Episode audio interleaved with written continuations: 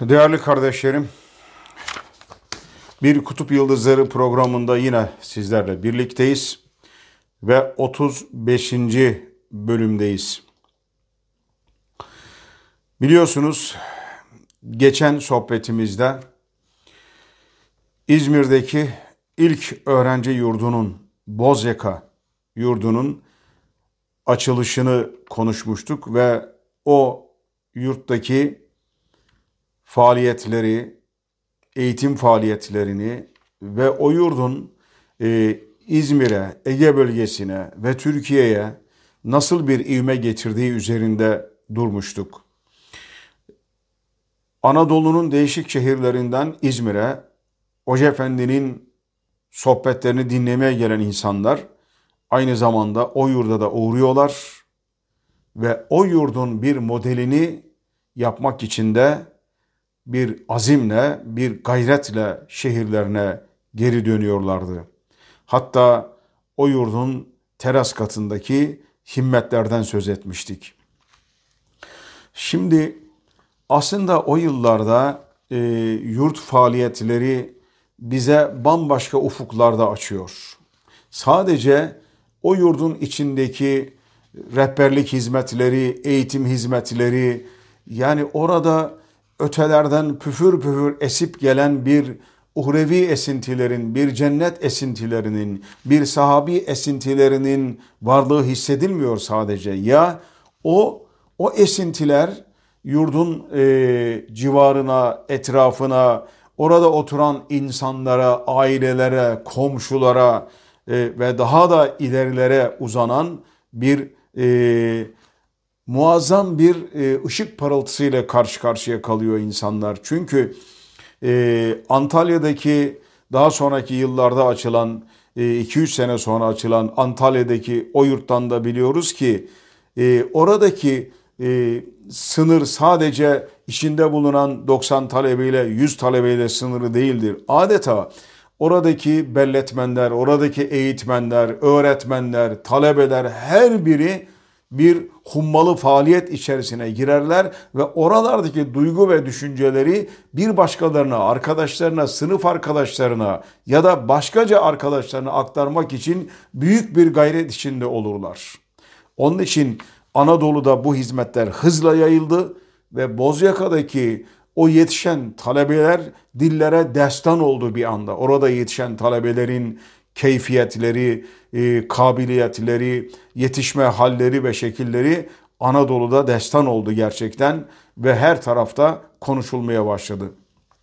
Onun içindir ki e, yani aradan bir iki sene geçmeden daha 78'li 79'lu yıllara gelindiğinde Türkiye'de birdenbire 70-80 tane yurt inşaatı ya da açılmaya başlayan yurtlar e, olmaya başladı ki bu hakikaten dillere destan bir durumdur. Yani daha 76'da açılmış 15-20 talebeyle açılmış ve aradan 1-2 sene geçmeden e, orası doluyor taşıyor ve o heyecan bütün Anadolu'ya taşınıyor.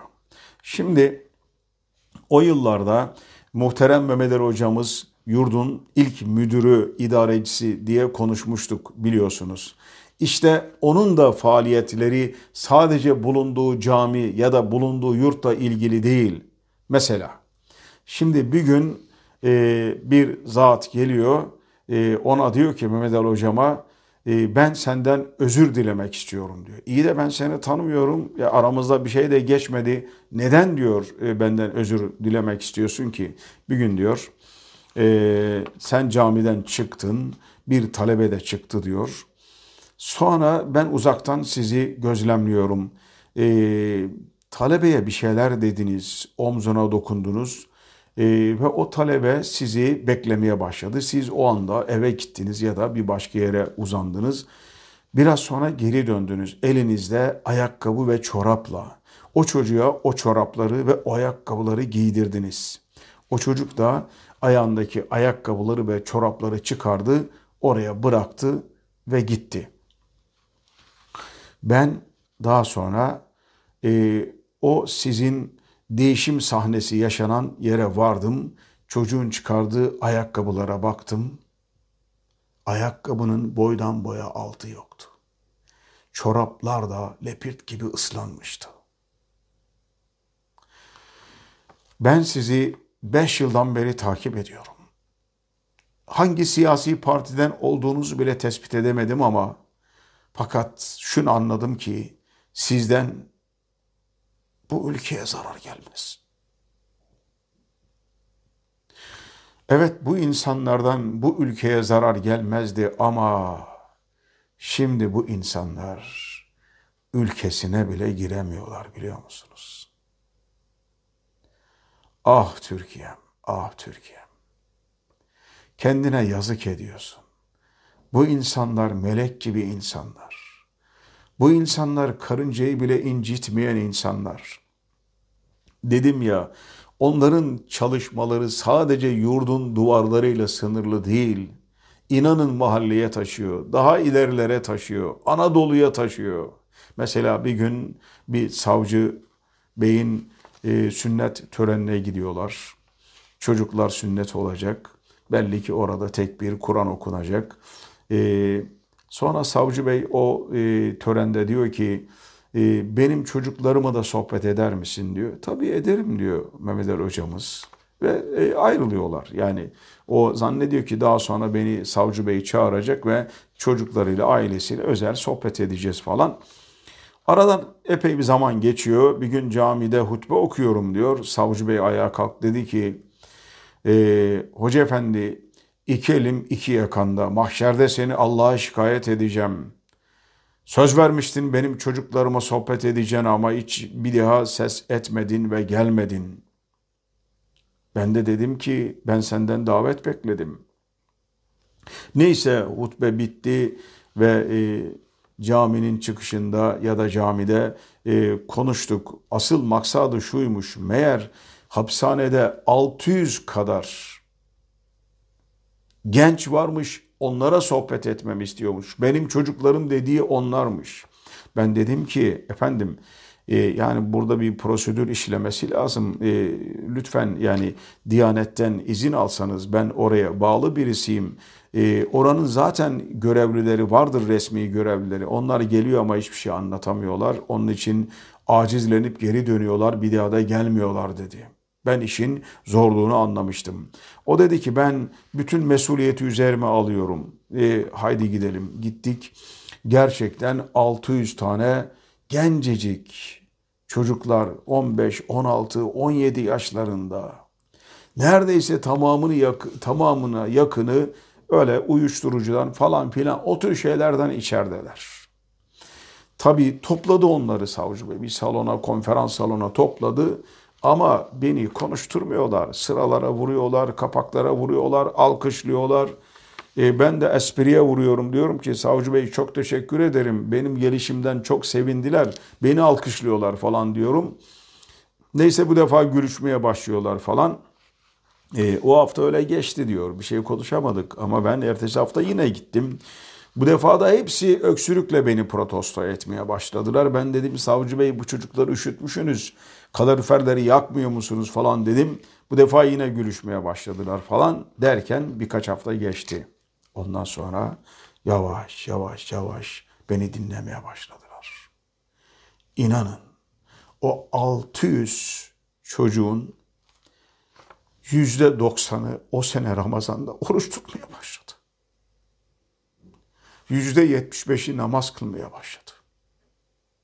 Şimdi insan düşünüyor da yani Diyanet, Milli Eğitim, Adalet Bakanlığı el ele verse içeriye düşen bu çocukları yazık eğitseler, memlekete millete kazandırsalar ne kadar güzel bir hizmet olur değil mi? Ne kadar güzel bir hizmet olur.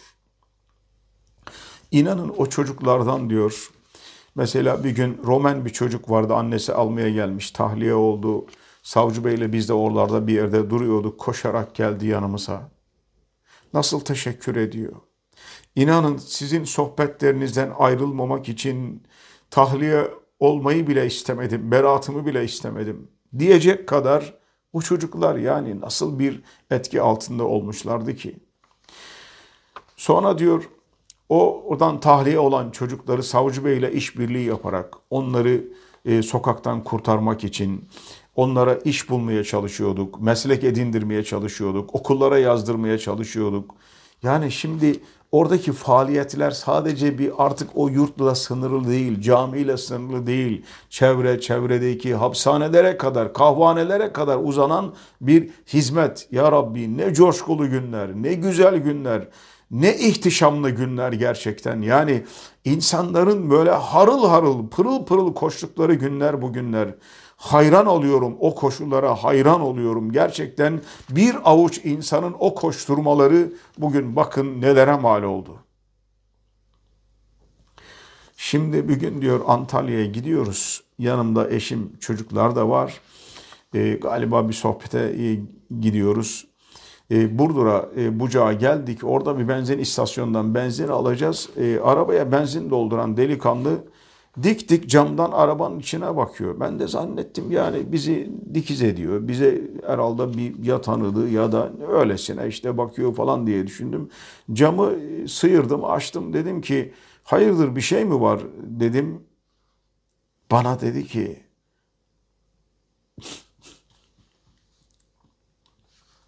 Hocam yanılmıyorum demiş sizsiniz dedi. Hocam ben o gün başladığım, hapishanede başladığım o namazı bırakmadım. Allah senden razı olsun. Hayatımızın muhasebesini yaptık. İyi ki varsınız. İyi ki o konuşmaları yaptınız. İyi ki hapishaneye geldiniz. Ve Rabbimi tanıdım. Ona ibadet etmenin hazzını ve lezzetini yaşadım. Bu çalışmalar, bu gayretler ne kadar değerli, değerli kardeşlerim. Ne kadar önemli, ne kadar önemli. Evet, koşmak isteyenler için hudut yok, sınır yok. Yapmak isteyenler için hizmette sınır yok, gerçekten yok. Ne güzel faaliyetler, ne güzel çalışmalardı bunlar. Şimdi o İzmir'deki o yurt gerçekten hakikaten e, yani inanılmaz bir insanlarda coşku meydana getirdi. Bir bakıyorsunuz birisi mesela bir lahmacun arabasıyla koşturuyor. Diyor ki hocam ben bu lahmacun arabasıyla e, iki tane küçük kulübecik yaptım. Birisinde oturuyorum, diğerini öğrencilere vermek istiyorum. Anahtarını getiriyor, tapusunu getiriyor. Daha sonra o e, her gün Allah'ım ben rızkım şu kadar, diğerini ben e, bu hizmetlere e, tahsis ediyorum dediği o miktarlarla koca bir yurt yapıyor. Tek başına bir yurt yapıyor. Ama aynı insan bir gün bakıyorsunuz ya ayaklarında eski püskü bir ayakkabı, partal bir ayakkabı. Ya diyor şuralarda bir söyleseniz de hocamın falan giymediği ayakkabı var mı diyecek kadar muktesit, iktisatlı ama hizmete geldiği zaman vermede sınır tanımayan insanlar dönemiydi bunlar. Hakikaten o dönemde Bozyaka'daki o yurdun e, bütün bir Türkiye'ye e, bir ışık hüzmeleri halinde yayıldığını ve dağıldığını görüyoruz. Yine e, bir önceki sohbetimizde anlatmıştık Yahya Efendi dergahında ilk defa Hoca Efendi İstanbullu iş adamlarına konuştuğunda Ali Kervancı ağabeyimizin o gecenin meyvesi olduğunu ve o günlerde e, Çamlıca'nın en mutena bir yerine Boğazan Azır bir arsasına evine bitişik o arsasına Çamlıca'nın yamaçlarına bir cami ve bir de e, işte gasilhane cenaze yıkanacak bir tesis yapmayı planlamış planlarını falan da çizdirmiş ama e, o günlerde İsmail Büyükçelebi hocamız da İstanbul'da e, artık görev yapıyor ve diyor ki Ali abi e, neden insanların ölüsüyle uğraşıyorsunuz dirisi varken? Cenaze her yerde yıkanır. Caminin bitişiğine bir Kur'an kursu bir yurt yapalım da çocuklarımızı barındıralım orada falan diyor. Fakat içimde bir duygu var diyor. Yani e, ya işte e, bunlar bütün çocukları İmam göndermiyorlar, ortaokullara, liselere de gönderiyorlar e, falan gibi böyle bir şey var içimde diyor. E, ya da e, tam tersi belki o gün işte bulun içinde bulunduğu e, meşrebin şeyiyle Belki İmam Hatiplere karşı bir tavrı vardı. Şimdi düzeltiyorum. İmam Hatiplere karşı bir tavrı vardı. Bunlar şimdi burada çocukları İmam Hatiplere gönderirler falan diye e, düşündüm diyor. Fakat bir gece e, rüyamdaki bir ses beni uyandırdı diyor. O sesi hiç anlatmadı. O ses ne dedi, onu nasıl ikaz etti, nasıl uyandırdı bilmiyoruz. Ama o Çamlıca'nın yamaçlarına biliyorsunuz Kur'an kursu, yurt, akademi yani hakikaten İslami İlimler Akademisi ve muhteşem bir cami yapıldı ve e, yıllarca o e, külliye hizmet verdi. Hala da inşallah bir şekilde veriyordur diye düşünüyoruz. Şimdi e, yani İzmir'deki o Bozyaka yurdunun e, bereketi dedim ya bütün bir Anadolu'ya yetti. Gerçekten nasıl bir bir rüyayla başlayan e, hakikaten o bereket muazzam bir bereket olduğu anlaşılıyor değerli kardeşlerim. Şimdi e, Antalya'da görev yaparken e, zaman zaman e, memleketime Uşak'a giderken o Dinar Çivril hattından geçeriz ve orada Işıklı Göl'ün e, oradan geçerken yaz günleri bilhassa yazın e, gölün üzerinde böyle yeni doğmuş e, bebek yüzü gibi nülüferler falan muhteşem bir manzara oluşturur ve asıl manzara şu. Orada bir Hacı Ahmet abi vardı. Yıllar sonra yine bir e, kardeşimizin düğünü vesilesiyle e, Çivril'e gittiğimizde bir kamelyanın altında oturuyoruz. Dedim ki ya buralarda bir Hacı Ahmet abi vardı. E, dedim buralarda mı? Dediler ya az önce buradaydı düğünde falan. E, bir baktık bir yaşlı bir adam bisiklete bir ayağını atmış, diğer ayağını atmak üzere falan seslendiler. Döndü geldi. Dedim ki Ahmet abi bu bir anahtar hikayesi var anlatır mısın falan. Dedi oğlum burada bir aynı ismi taşıdığımız yine bir Hacı Ahmet Özel abimiz vardı dedi. O e, buraya bir cami ve altına da bir e, işte böyle efendime söyleyeyim e, yaptıracaktı. Yine altı herhalde gasilhane falan filan böyle bir takım e, tesisler olacak falan. Sonra e, bu dedi İzmir'e gidiyor. İşte onu oradaki e, İzmir'de Mustafa Türk e, abiden bir ev alacakmış Bornova'dan falan. O vesileyle tanışıyorlar. O da onu işte Bozyaka'daki yurdu gezdiriyor. Bazı talebe evlerini falan gösteriyor ve diyor ki Hacı abi madem böyle bir cami yapıyorsun e, altını e, yurt yap da cemaati hazır olsun caminin. Gencecik pırıl pırıl cemaati olur falan diyor. Kafasına yatıyor, projeyi değiştiriyor ve hakikaten altını muazzam bir yurt haline.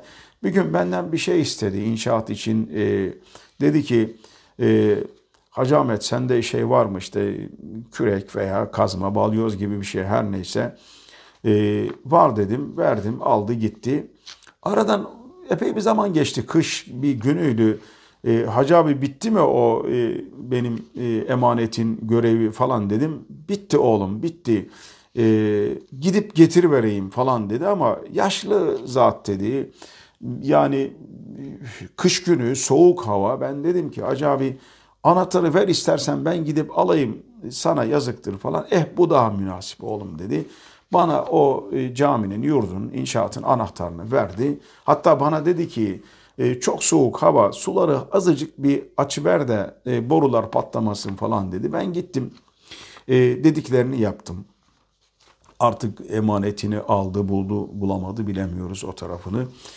Sonra diyor geldim eve. Ertesi gün kuşluk vakti anahtarı vermek için Hacı abin evine vardım. Aşağıdan avludan seslendim. Hacı anne çıktı. Hacı anne ben işe gidiyorum. Anahtarı buraya bırakıyorum. O zaman genciz diyor. E, oğlum gel anahtarı kendine ver dedi diyor. Hacı anne işim acele. Ben gidiyorum buraya bırakıyorum. Oğlum laf anlamıyor musun sen? Anahtarı gel kendine ver dedi yine. Baktım hiç böyle davranmazdı bana. Yüzü bulut gibi ve gergin. Çıktım diyor.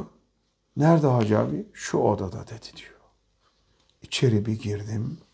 Hacı abi az önce vefat etmiş. Üzerine bembeyaz bir örtü örtmüşler. Hacı abi anahtarı getirdim dedim. Hiç ses etmedi. Anahtar elimde kala kaldı diyor.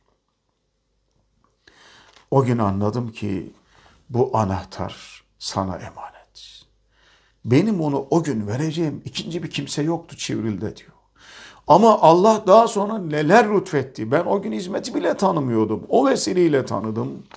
Ve şimdi Çivril nüfus e, yoğunluğu itibariyle Türkiye'de en çok öğrenci barındıran bir ilçemizdir demişti o tarihlerde. Bu dediğim e, tarihlerde 2010'lu yılları falan kastediyorum. Şimdi düşünebiliyor musunuz? Hakikaten insanlar harıl harıl bütün bir Anadolu'da e, şantiye döndü adeta ve yurtlar, e, okullar, projeler devreye girmeye başladı.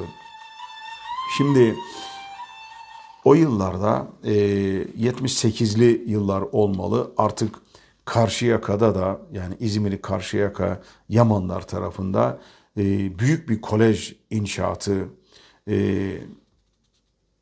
başlıyor. Şimdi o kolejin e, arsası da ayrı bir hikaye esasında. Yani günlerce bir 5-6 dönümlük arsa üzerinde çalışılıyor, konuşuluyor. Küçük küçük mazeretlerle bir türlü sonuçlanmıyor. E, parasıyla alınması gereken e, arsalar falan onlar öyle anlaşılıyor. Fakat bir gün e, işte o arsayı arsayı bağışlayan e, hacı anne rüyasında rüyasında Peygamberimiz sallallahu aleyhi ve sellemi görüyor. Diyor ki arsanı arsanı işte şu vakfa tahsis et, oraya ver falan. Hiç ismini duymamış oğullarına da yakınlarına. Diyor İzmir'de böyle bir vakıf var mı bir bakın. Evet Akyazılı Vakfı diye böyle bir vakıf var. İşte yetkililerini çağırın, çağırıyor. Evet. Ve o galiba 30-33 dönümlük o Yamanlardaki Yamanlar Koleji'nin arsası öylece meccanen bağışlanmış oluyor ve inşaat başlıyor. Bir gün e, Hoca Efendi bu bölümü bize Mehmet Ali Şengül hocamız anlatıyor. E, Bornova'da Hoca Efendi Cuma vaazından sonra dedi ki cemaatin içinde bir zat var onu gördüm. Onu bir davet edin de özel görüşelim odada dedi. Biz gittik bulduk o zatı. Hoca Efendi o zatta karşı o kadar e, yani saygılı davranıyor ki meğer Balıkesir yörelerinde e, işte hakikaten e, meşayihten e, bir zatmış, bir tarikatın lideri e, Naci Efendi diye. Hoca Efendi ile birlikte sohbet ettiler orada. E, o da Hoca Efendi'ye karşı çok saygılı davranıyor. Hoca Efendi bir ara dedi ki, efendim e, biz bir okul inşaatı başlattık. Fakat e, su çıkmıyor. Bir beraber gidip e, dua etseniz olur dedi diyor o zat. Arabada birlikte gidiyoruz. E, yolda giderken o zatın Hacı Efendi dedi ki Efendim ben geçen yıl haçtaydım. Ravza-i Tahire'de Resulullah sallallahu aleyhi ve sellemin huzurunda e, yakazaten ben Resulullah Efendimiz aleyhissalatu vesselama dert yandım. Ya Resulallah gençlik elden gidiyor, Türkiye elden gidiyor. Neslimiz kayboluyor, camiler boşalıyor.